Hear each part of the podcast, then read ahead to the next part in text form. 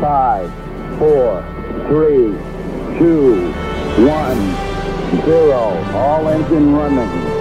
Liftoff. We have a liftoff. This is About Space, America's return to space, with news and information on our U.S. space program. Is your host of About Space, David Denard.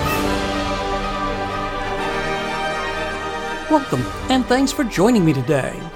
So, how good are your math skills? Well, in a new scientific discovery, an ancient Babylonian tablet reveals an astonishing formula. We know it as the Pythagorean theorem. Well, if you like math, don't miss our report. Next, as America and the world is listening to About Space Today.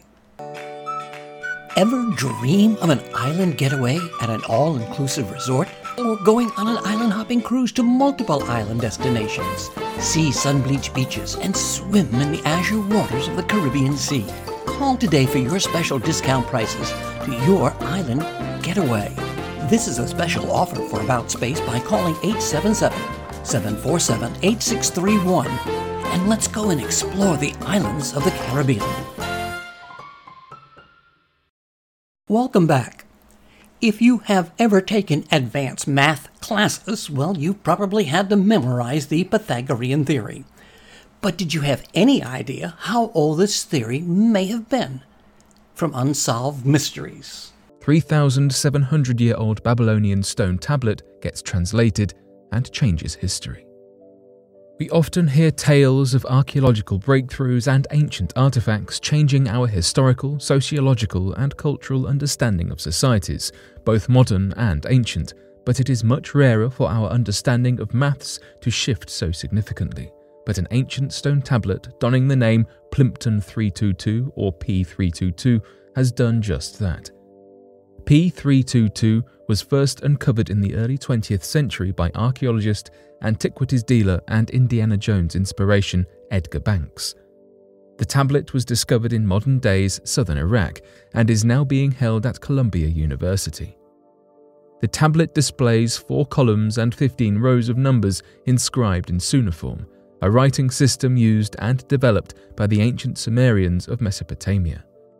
Interest in the Babylonian tablet picked up in the 1940s when the cuneiform writing was recognized as numbers that reflect the Pythagoras theorem, a mathematical theory that most teenagers are familiar with. Teens all over the world have memorized this theory verbatim. The square of the hypotenuse equals the sum of the square of the two other sides. The discovery and use of this theorem in Babylonian times has sparked a great deal of discussion lasting for decades. Mathematician Dr. Daniel Mansfield and his research team from the University of New South Wales in Sydney, Australia, were studying P322 after seeing an image of it whilst designing maths courses. Mansfield said, I'm sure it's trig, I'm sure it's trig, but how?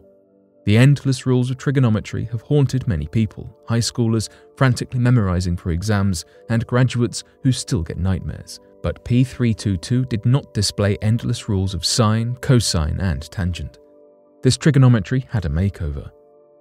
From the Greek astronomers who were long credited with first uncovering trigonometry to the modern day usages, we have always used the rules of sine, cosine, and tangent, figuring out angles and approximate measurements, rounding up to make these complex numbers functional. But the Babylonian tablet could be telling us that not only was there another way all along, but that they found this way first, beating the Greek researchers to the punch by 1500 years. In this Babylonian approach, complicated angles have been replaced by ratios. Mansfield described P322 as a clean and easy way to use trigonometric table. The team unravelled the tablet's meaning and concluded that the lengths of the sides were calculated in ratios, not angles. Mansfield discusses the revolutionary aspects to this tablet, explaining that whilst we may prefer to stick with angles and not shift the status quo, the outside perspective is amazing, reflective of an ancient society and a simpler approach to mathematics.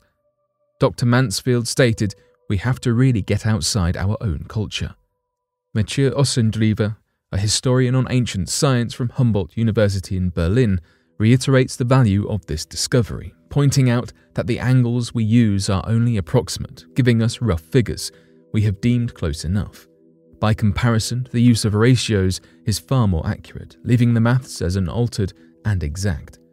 Despite all the excitement that came with this discovery, there is still a good deal of speculation surrounding the use of this table. That P322 is an early trigonometry table and was used for architectural purposes, constructing palaces, temples, and canals. Could we incorporate ancient approaches into modern day teachings of trigonometry?